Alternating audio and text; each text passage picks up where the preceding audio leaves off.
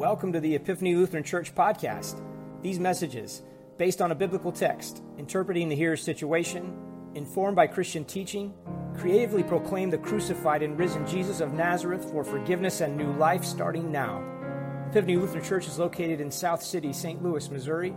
Our vision is to be a community that puts Jesus first, neighbors second, and ourselves third by gathering to be served by Him so we can grow to love as He loves. Learn more at epiphany-stl.org. That's epiphany-stl.org.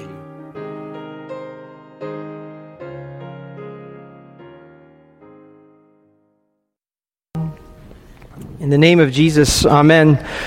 Continuing uh, multi week study of Luke chapter 15.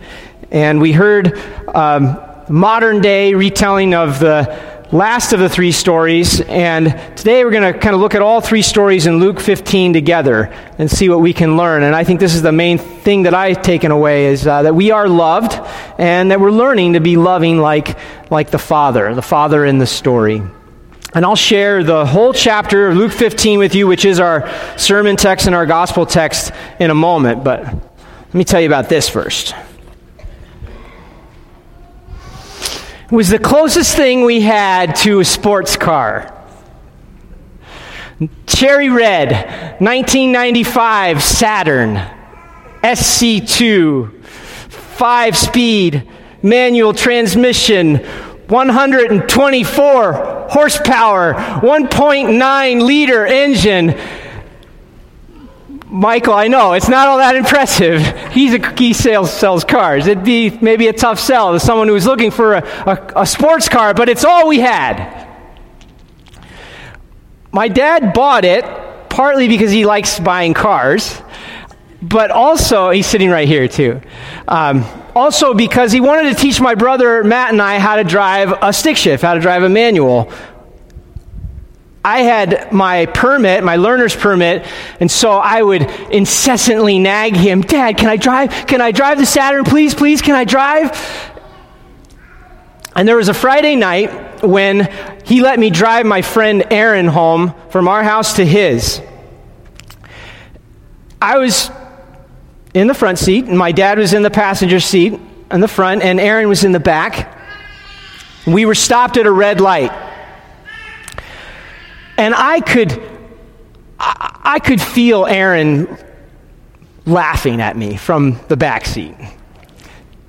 See, I, I was just still, I'm still learning that the trick of uh, letting off the clutch just the right, and then letting on the gas so you don't you don't stall the car, which I had done five times already in the short trip from our house to the stoplight.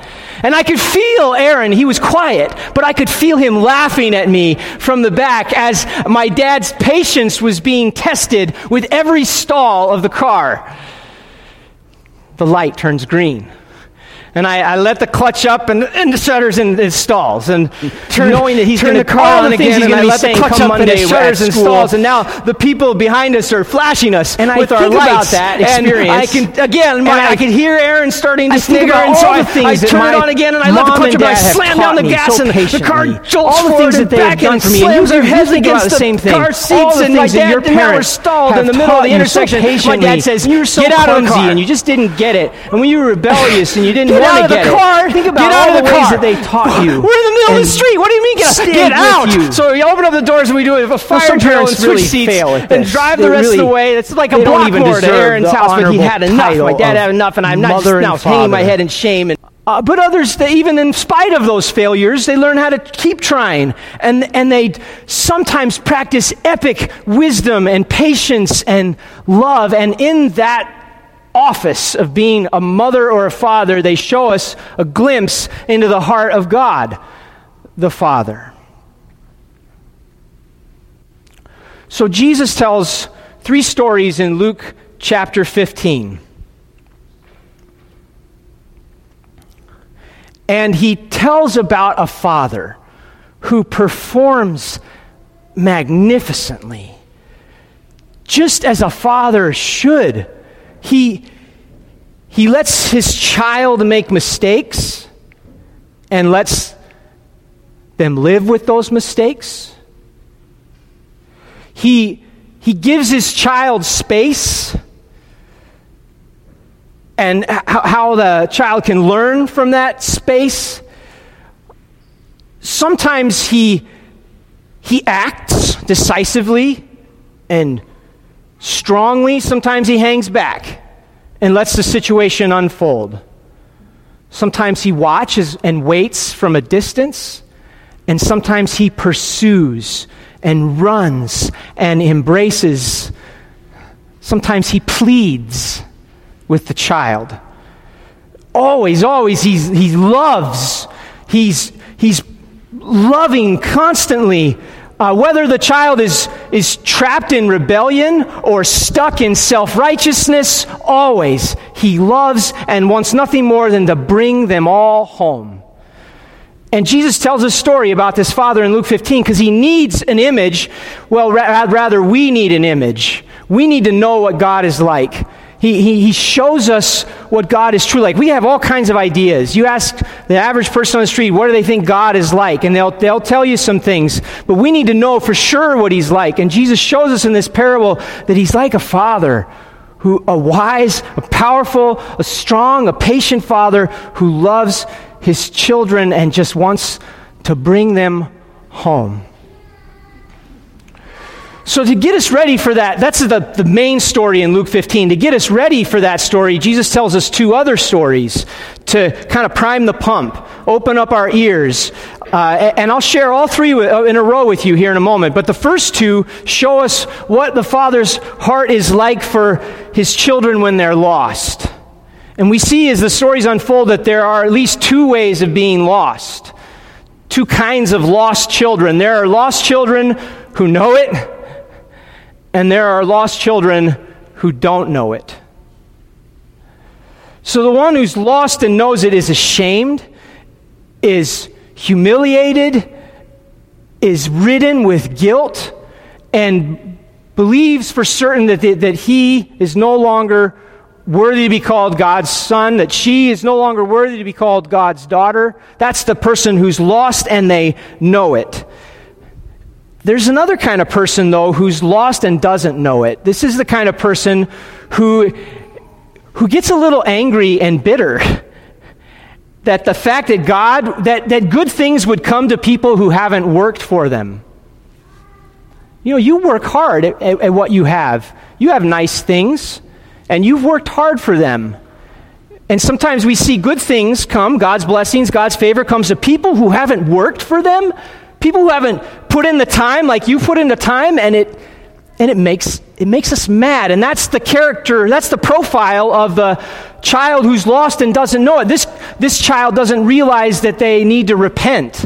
See, repentance, it's a loaded word. It, Jesus used this word, it just means to turn to realize, hey, I'm going in the wrong direction and I need to turn around.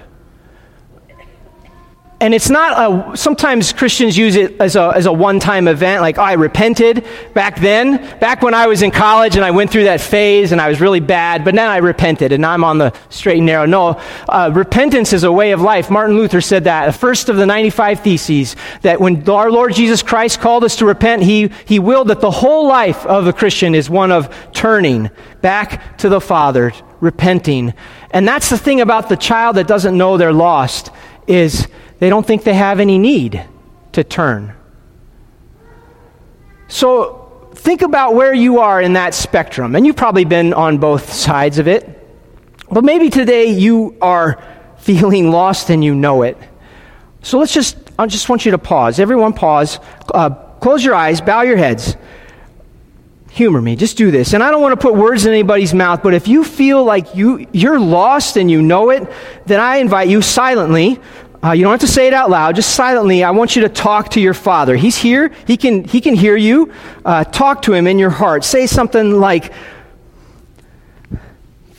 Father, I'm ashamed.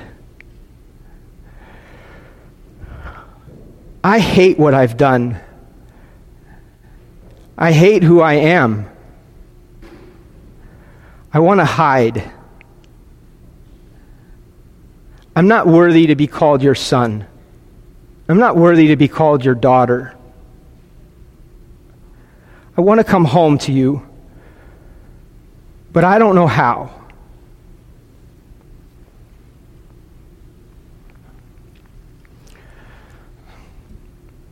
Now, you can keep your head bowed and, and uh, stay in that prayerful position, but I want you to think now if, if that prayer doesn't resonate with you, um, it could be that you're lost and you don't know it.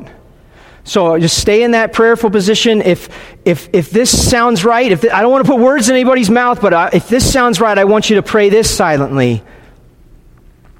Father, I don't understand your love. I'm trying to do the right things, but I think I might be lost.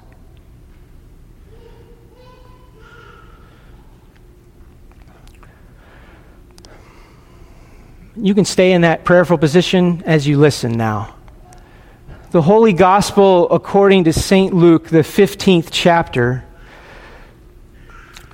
The tax collectors and the sinners were gathering around Jesus to listen to him. And the Pharisees and the teachers of the law were grumbling, saying,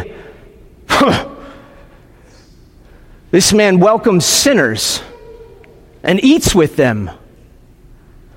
And so Jesus told them this parable. Suppose one of you has a hundred sheep and he loses one of them. Does he not leave the 99 in the open country and go after the lost one until he finds it. And when he finds it, he joyfully puts it on his shoulders. And going home, he calls together his friends and his neighbors, saying, Rejoice with me! I have found my lost sheep. I tell you, in the same way, there is more joy in heaven over one sinner who practices repentance. Let me pause right there. Jesus uses a present active verb, practices repentance, an ongoing habit, a lifestyle, practices repentance. There is more joy in heaven, he says, over one sinner who practices repentance than over 99 righteous people who do not need to repent. Or suppose a woman has 10 coins and she loses one of them, does she not light a lamp and sweep the house and search for it carefully until she finds it? And when she finds it, she calls together her friends and neighbors and says to them, Rejoice with me, I have found my lost coin. I tell you, in the same way, there is joy in the presence of the angels of God over one sinner who practices repentance. Then Jesus said, there was a man who had two sons. And the younger one said to his father, Father, give me my share of the estate. And so he divided his property, he divided his livelihood between them. Not long after that, the younger son gathered together all that he had and set out for a distant country where he squandered, where he wasted all his wealth on wild living. And after he had spent everything, there was a famine, and he began to be in need. And so he went and he hired himself out to a citizen of that country who sent him to work in the fields feeding pigs. And he longed to fill his belly with the pods that the pigs were eating, but nobody gave him anything. When he came to himself, he said, How many of my father's hired servants have food to spare? Yet here I am starving to death. I will go and say to my father, Father, I have sinned against heaven and against you. I am no longer worthy to be called your son. Make me like one of your hired men. And getting up, he went to his father. While he was still a long way off, his father saw him and moved with deep, heartfelt compassion getting up and running to him, he fell upon him and embraced him and kissed him. And his, the son said to the father, Father, I have sinned against heaven and against you. I'm no longer worthy to be called your son. And the father said to the servants, Go, get the best robe and put it on him. Put a ring on his finger and sandals on his feet. Go! Kill the fattened calf. Let's have a feast to celebrate because this son of mine was dead and now he's alive again. He was lost and now he's found. And they began to celebrate. Now the older brother was in the fields and coming back up to the house, he heard music and dancing, and he asked one of the servants, What is going on? And the servant said, Your brother's come back. Your father's killed the fattened calf because he has him back safe and sound. And he began to be very angry.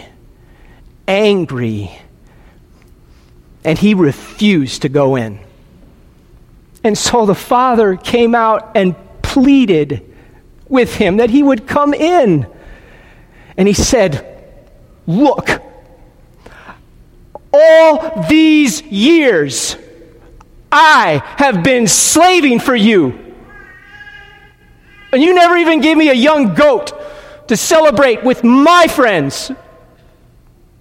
And this son of yours, who wastes your property on prostitutes, comes home and you kill the fattened calf for him? And the father said, My child, my child, you are always with me. Everything I have is yours. And it was necessary for us to celebrate because this brother of yours was dead and now he's alive again. He was lost and is found. This is the gospel of the Lord. Praise to you, O Christ. Where do you see yourself in that parable? Are you more like the younger? You're ashamed and you don't even know if it's possible that you could actually be a son or a daughter of God. Are you like the elder?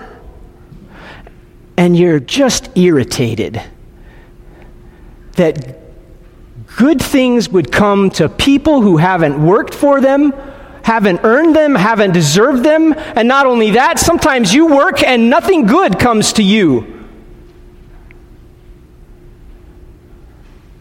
Or maybe you're somewhere in between. There's other characters in the story. Maybe, maybe at this point in your life, you're more like those servants.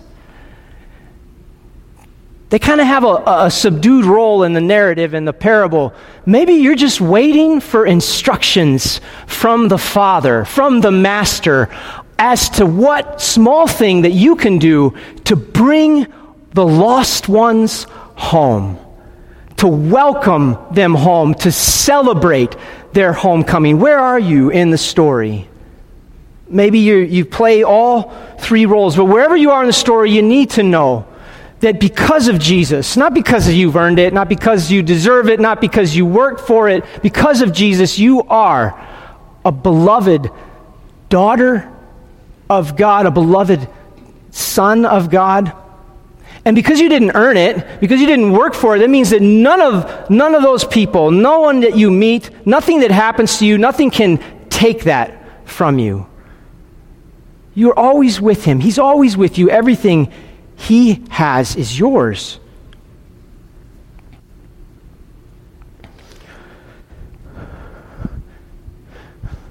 It was the closest thing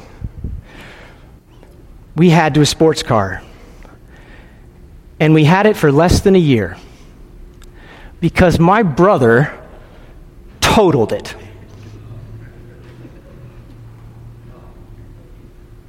He'd had his driver's license for about two years, and we were visiting my aunt and uncle in rural Illinois.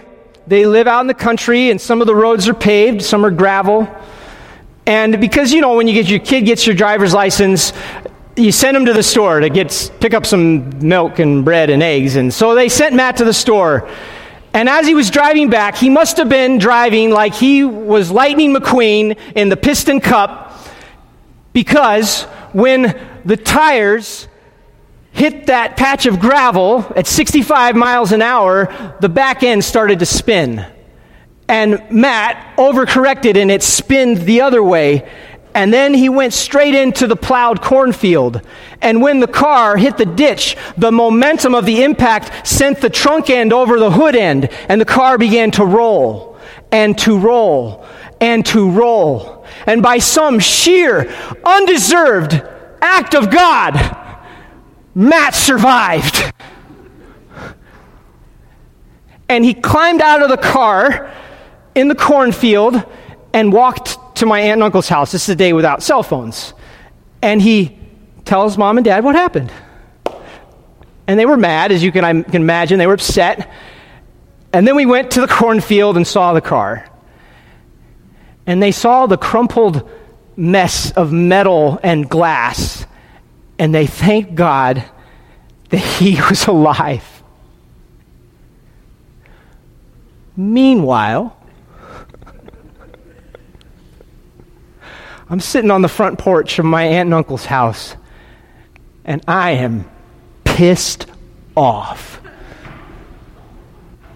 Yeah, I got to say it that strongly. Thinking about my idiot brother Matt, who wrecked my car. I was just getting good at driving that car. Now I'm never going to be able to drive it with my friends and show them that I know how to work the gears. And my dad comes out to me, and maybe he thought I was so shook up about that my brother almost died. And he wanted to check on me. And I threw a fit about the car. And I don't remember exactly what I said. And dad, you probably don't remember what I said, but I think it sounded something like this. You hardly ever let me drive that car. And all these months, I've been slaving to learn how to shift the gears. And this son of yours goes out and totals it in a cornfield, and all you can talk about is how happy you are that he's okay.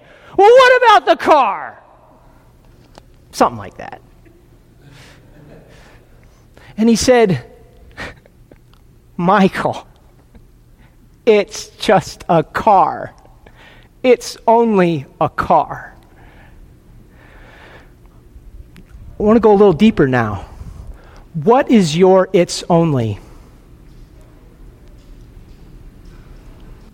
What is something that's keeping you from loving someone who doesn't deserve to be loved? What is keeping you from loving someone who hasn't worked for it, hasn't earned it? What is it? What's your it's only? Mine was a car at that moment. What's yours? You probably got one. It's only a lawn. It's only a building. It's only the opinion of small people. What is it that's keeping you from loving people who don't deserve to be loved? It's only your ego. It's only your desire to be in control. It's only this mortal life. Why are you so clingy to these things? Your father says, Everything I have is yours. You are always with me. So um, I think it took me a, a while to calm down. But eventually, my dad, he talked me through it, and I don't know if it was a couple hours or a couple days or a couple years, but I eventually saw how much of a fool and how ridiculous I was acting uh, and how shameful I was acting. And then they just kept loving me. And one day we got a new car. And it was, it was a manual transmission. And, and they just gave it to me. It was just a gift. And, and this is how it works in family. You just keep sticking with each other. You just keep loving the unlovable. And you love them in the way they need to be loved. And I got a, I got a new car. A 1984 Chevy Cavalier that he found in a junkyard for $500, rusted out. See, this is what parents can do. They've got unlimited resources. They can just, they can just give, even when you don't deserve it. And, and you know, you learn you don't give sports cars to 16 year old kids. You give them 1984 Chevy Cavaliers. How is it? How, how can we, we poor, miserable sinners who get so spun up over silly things, it's only, uh, and you fill in the blanks. How can we come to love like the Father loves? Love people who don't deserve it?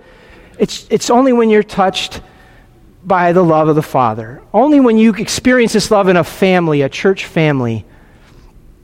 Only when you rest in His presence and His promise hey, hey, everything I have is yours. You're always with me. I'm always, everything I am is yours. In the name of Jesus, amen.